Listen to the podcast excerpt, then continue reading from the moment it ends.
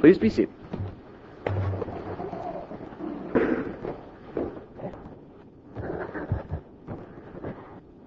Have you heard any good sermons lately? Man, I hope so, because most of you have been sitting around here for the last several weeks. I hope you've heard something worth listening to. Have you heard any good sermons lately? Actually, I don't get to hear sermons a whole lot, but uh, just not too long ago, when Cindy and I were on a late summer vacation, we attended a congregation, and a young preacher brought what I thought was just an outstanding sermon. It was really encouraging to hear this young preacher and, and his soundness and his devotion to truth and his powerful way of proclaiming the good old God, Jerusalem gospel, as we sometimes call it. He really did a fine job. It's just a, it's a pleasure to hear a good sermon, isn't it? We appreciate that. I want to tell you something that no sermon that you ever heard compares to the Sermon on the Mount. That's probably the most famous sermon ever preached. It is a sermon quoted from more than any other, I'm absolutely confident.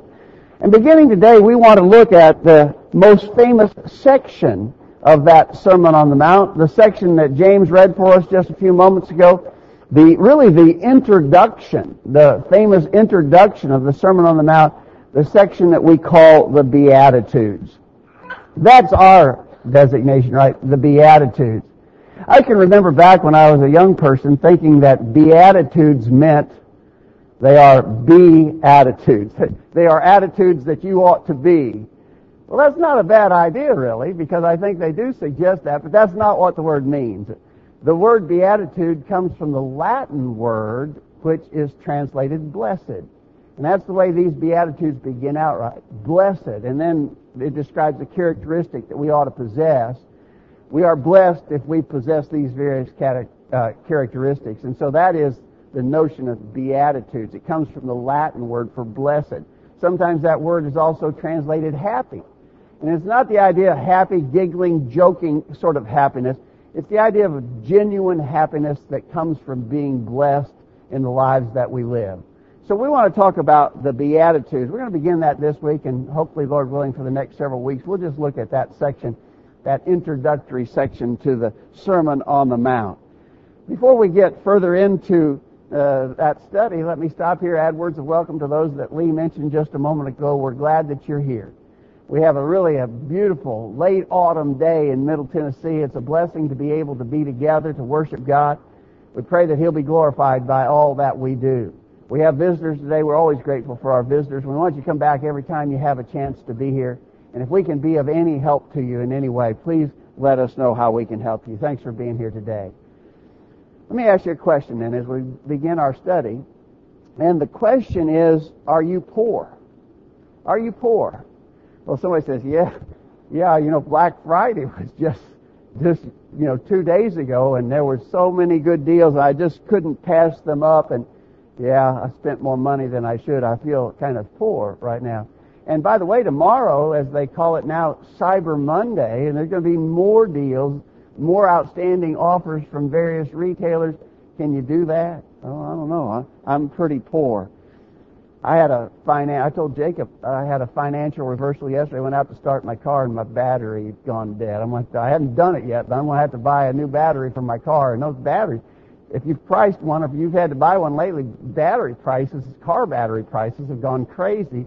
I'm going to have to do that tomorrow. So poor, yeah, I feel poor. Are you poor? Well, actually, what we're going to be talking about this morning doesn't have anything at all to do with money, with material wealth. Now, the Bible does address that. For instance, in Proverbs chapter 30, beginning verse 8, remove far from me vanity and lies. Give me neither poverty nor riches. Feed me with food convenient for me, lest I be full and deny thee and say, Who is the Lord? or lest I be poor and steal and take the name of my God in vain. Notice that. Uh, the Bible warns about finances and what they can do for us.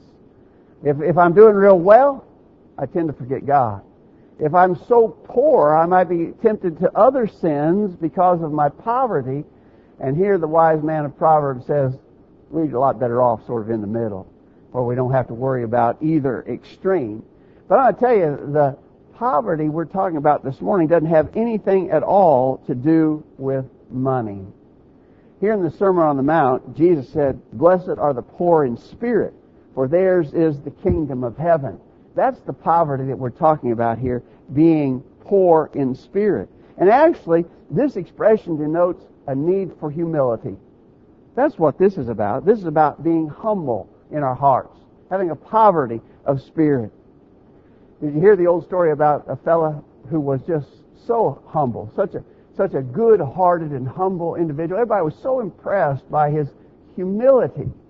I mean, it was it was off the, his humility was off the charts, and so it was so noticeable and so appreciated by all the people that knew him. They decided to give him an award, to give him an award for his humility. Of course, the problem was after they gave it to him, they had to take it back because he accepted it. And when he accepted it, it ruined their idea of his humility. We joke about humility, don't we? Uh, people say, "Oh, humility! I'm, I'm, I'm, humility is one of my greatest characteristics." I think I actually heard a politician in this last, last election cycle bragging about his humility. Humility. You don't brag about humility, right? Humility. We we need humility, and this is certainly a quality that all of us can work to improve in more and more. Peter tells us why humility this poverty of spirit is so important. In 1 Peter 5, beginning verse 5, be clothed with humility. For God resisteth the proud and giveth grace to the humble. Humble yourselves therefore under the mighty hand of God, that he may exalt you in due time. So, what's the importance of humility? Do you want God to resist you? God resists the proud. Is that what you want? No, on the other hand, God will exalt you in due time if you are humble. Do you want that. So you, you've got your choice here. God can resist you if you're a proud individual, or God can exalt you in due time if you develop the characteristic of humility. Obviously, humility is a very important thing. We are blessed if we are poor in spirit, Jesus said. Think with me about just a few examples of humility, the kind of humility that we need. We can start out by talking about that praying Pharisee who absolutely was the antithesis of humility. You remember the story in Luke chapter 18 as Jesus told at beginning verse 9. He spake this parable unto certain which trusted in themselves that they were righteous and despised others. Two men went up to the temple to pray. The one a Pharisee, the other a publican.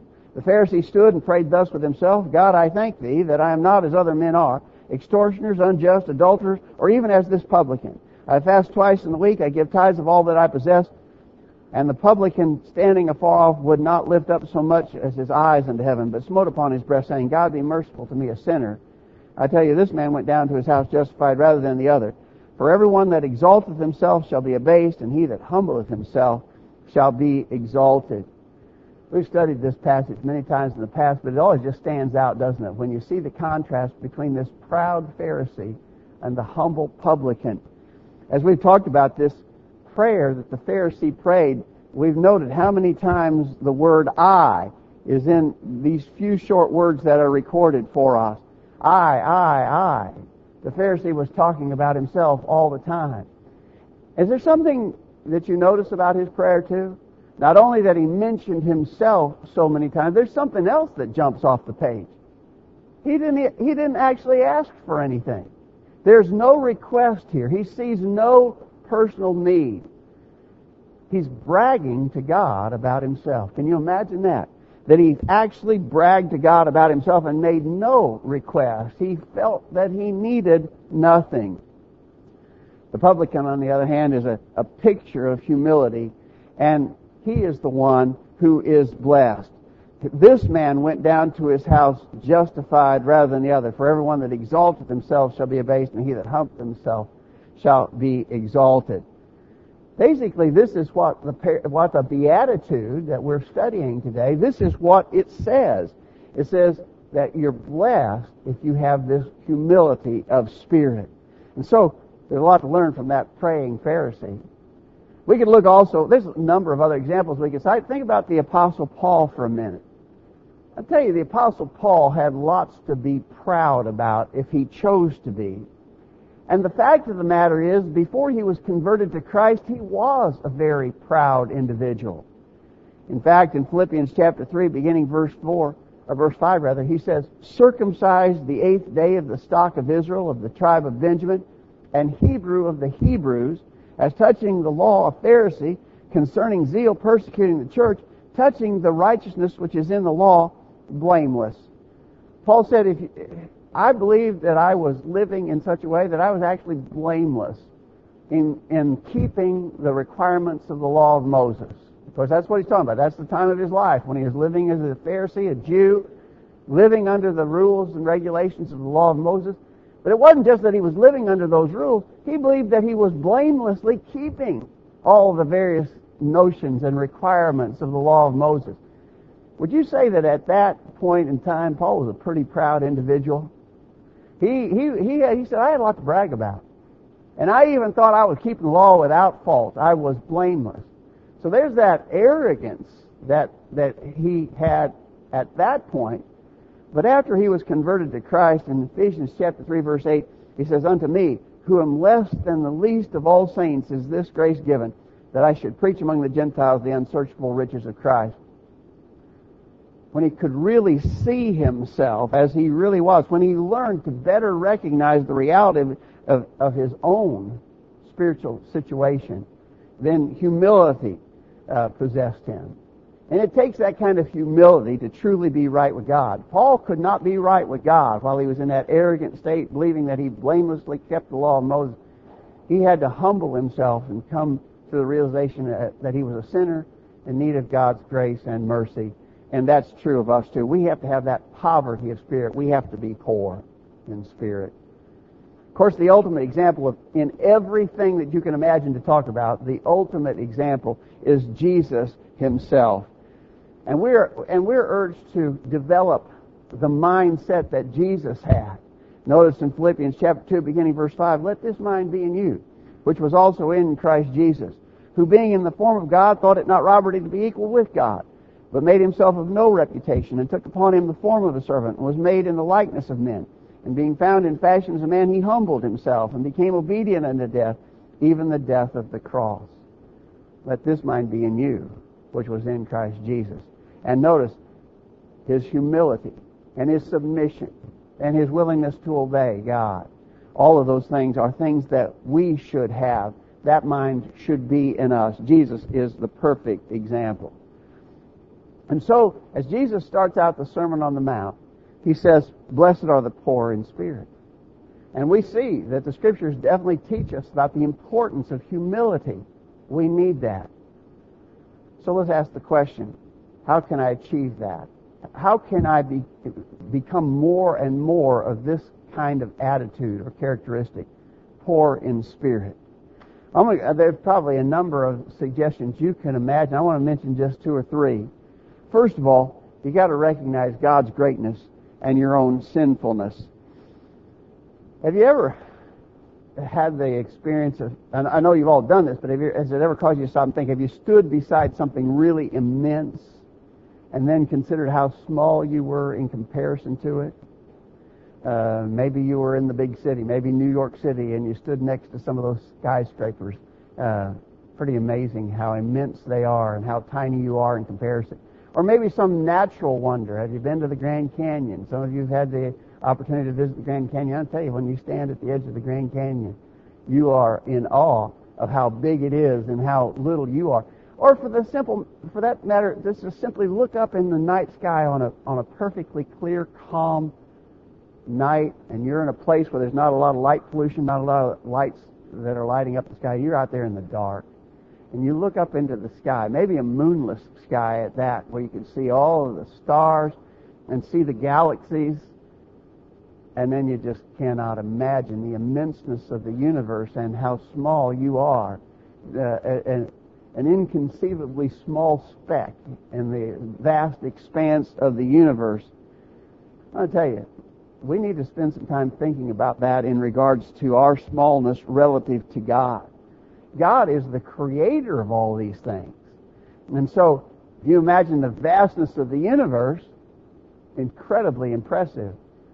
But even that doesn't hold a candle to the amazing power of God and how great He is. He's the one who created all of that. We need to recognize God's greatness and our small sinfulness. God said through the prophet Isaiah in Isaiah 55 beginning verse 8, For my thoughts are not your thoughts, neither are your ways my ways, saith the Lord. For as the heavens are higher than the earth, so are my ways higher than your ways, and my thoughts than your thoughts. Keep that in mind. Don't ever forget the greatness of God and our insignificant smallness in comparison to Him and our, and our desperate sinfulness and our need for His grace and mercy constantly. The great danger is that we don't really see ourselves as we really are and that we engage in acts of acts and thoughts of self-deception. The Laodiceans had done that in Revelation 3 verse 17. Thou sayest, I am rich and increase with goods and have need of nothing and knowest not that thou art wretched and miserable and poor and blind and naked. They couldn't see themselves like they really were. And that was their big problem. They wouldn't seek God faithfully because they didn't really see their desperate condition. And so one of the ways that we can certainly work on developing this poverty of spirit that we need is to recognize how great God is and how insignificant and wretched and miserable and sinful we are. Don't ever lose sight of that, and it will help us to constantly be humble. Also, a key to this is to develop a, a spiritual perspective on life. Uh, if if we if we make the mistake of viewing things from a this world perspective, uh, if we're just measuring things based upon material things, then we would be right to imagine we're rich. I'm not poor. Man, I'm rich. If you're going to measure it based upon this world's goods, we all here are rich. In fact, we all here are among the world's very rich people. Uh, it doesn't take a whole lot to be in the richest 10% of humankind on earth today. I think I think we had this statistic in the bulletin uh, not too many weeks ago that if you have less than something just less than fifty thousand dollars in net worth, you, you understand net worth means everything you own, not just your bank account money, but everything you own, your uh, whatever equity you have in your house, your car, every possession you have. So everything that you have, the worth of everything that you have, subtracted from any debts you might, subtract any debts you might still owe. That's your net worth. If your net worth is, I think the statistic, you'll have to check up on me about this, but I think the statistic was $47,000. If your net worth, not just what you have in your bank account, but your net worth is $47,000, you are among the richest 10% of the world's population. Now get that. That means that you're richer than nine out of every ten people on planet Earth today. And if you want to view things from that perspective, then certainly you're not poor. You're not poor really at all. None of us complain about, can complain about poverty when we compare ourselves to a lot of people who live in the world today. And certainly when we compare ourselves to the vast majority of people who've lived uh, on earth throughout time, we are among the very rich if we look at that, if we look at ourselves that way, then we could be very much like the Laodiceans that we just read about. I am rich and increased with goods, and I have need of nothing. That's the danger of looking at things from a worldly perspective. But if, but if we look at things from a, a spiritual perspective, then, then we can really acknowledge our poverty. We are poor. We need to understand that. And so work at looking at things from this spiritual perspective. In 2 Corinthians 5 verse 7, Paul said we walk by faith, not by sight. That's what we ought to do. The danger is we start walking by sight. I, I, I start, I start viewing my life from what I can accumulate, what I can grasp, what I can touch physically. If you're going to be right, you've got to walk by faith, not by sight. We need to develop this spiritual perspective. Paul says in uh, 2 Corinthians 4:18, "We do not look at the things which are seen, but at the things which are not seen. For the things which are seen are temporary, the things which are not seen are eternal." That's the key, right? Anything you can see, anything that you can touch, anything that can be measured in this world's wealth, that's just temporary. That's not lasting. We want to strive for the eternal things. that, and as we do that, as we develop the humility necessary to look at things from the spiritual perspective, we're going to be so much better off. And then I would add, if you really want to be humble, don't make the mistake of comparing yourselves to others. I'm going to tell you, there's a lot of bad people in this world. There's a lot of really bad people in this world, and I am better than them. Right? We all say that. I take it, take that a step further. Even among people that this world would judge as pretty good people, I'm better than them, aren't you? Because there's some people who are pretty good people, decent, you know, law-abiding citizen kind of people. But we we think we're better than that, right? We're we're trying a little harder than they are. And so if I judge myself not by just looking at the most, world's most horrible people, but even looking at some pretty good people, I could judge myself and say, I think I'm better than that. I think I'm better than they are. Uh, and then, of course, complacency sets in because my standard for judging myself is how do I compare to other people? And, and I hope that all of us here this morning, in comparison to the vast majority of people who live in this world, we're better than they are and we could we could complacently view that and say, I don't I, don't have to I don't have to try too hard because I'm better than most of the people I know. What a huge mistake, right? To judge ourselves in that way. That's not the standard. The true standard is what God has said. And that's how we need to judge ourselves. Paul said in 2 Corinthians 10 verse 12, we dare not make ourselves of the number or compare ourselves with some that commend themselves, but they measuring themselves by themselves and comparing themselves among themselves are not wise. It's not wise to make our determination about how we stand by comparing to others. And so, again, I think we could expand this list fairly significantly, but here are at least three keys that will help us develop and, and improve in this humility, this poverty of spirit. God's great, I'm sinful. I want to look at things from the eternal spiritual perspective and realize that I've got to judge how, how I stand based upon the true standard of God's Word, not by comparing myself to others. If I can, if I can improve in poverty of spirit, what's the result? What becomes of that? Jesus says, for theirs is the kingdom of heaven. So that was the last part of this. Poor, the poor in spirit, theirs is the kingdom of heaven. That's the blessing that follows.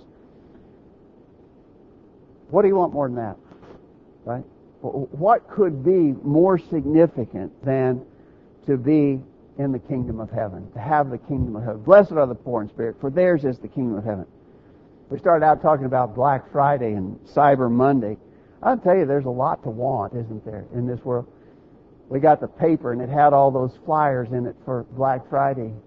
And Cindy said, Is there anything good in there that you want or need? I said, Man, it's full of things I want and need. All of those flyers, lots of good deals, right? I'll tell you, none of that matters at all in comparison to the kingdom of heaven. Blessed are the poor in spirit, for theirs is the kingdom of heaven. That's what we ought to really be striving for. What's your situation this morning? Are you right in the sight of God? Have, have you had that, the humility that's necessary to bring you to a point where you will humbly submit in obedience to the instructions of God. That's what it takes. That's what we need. Are you humble today, willing to obey God? Have you never become a Christian by following that simple gospel plan of salvation? Hear, believe, repent, confess, be baptized. If you've never done that, we hope you'll commit to that today. If you need more study, say so. We'll study with you. Make this decision. If you're a Christian already, but you remember, you realize that you've been resisting God and you haven't humbly submitted to Him in all things, come back to Him in repentance, confession, and prayer. If we can help, let us know while we stand and sing this song. of Jesus name, come unto me, I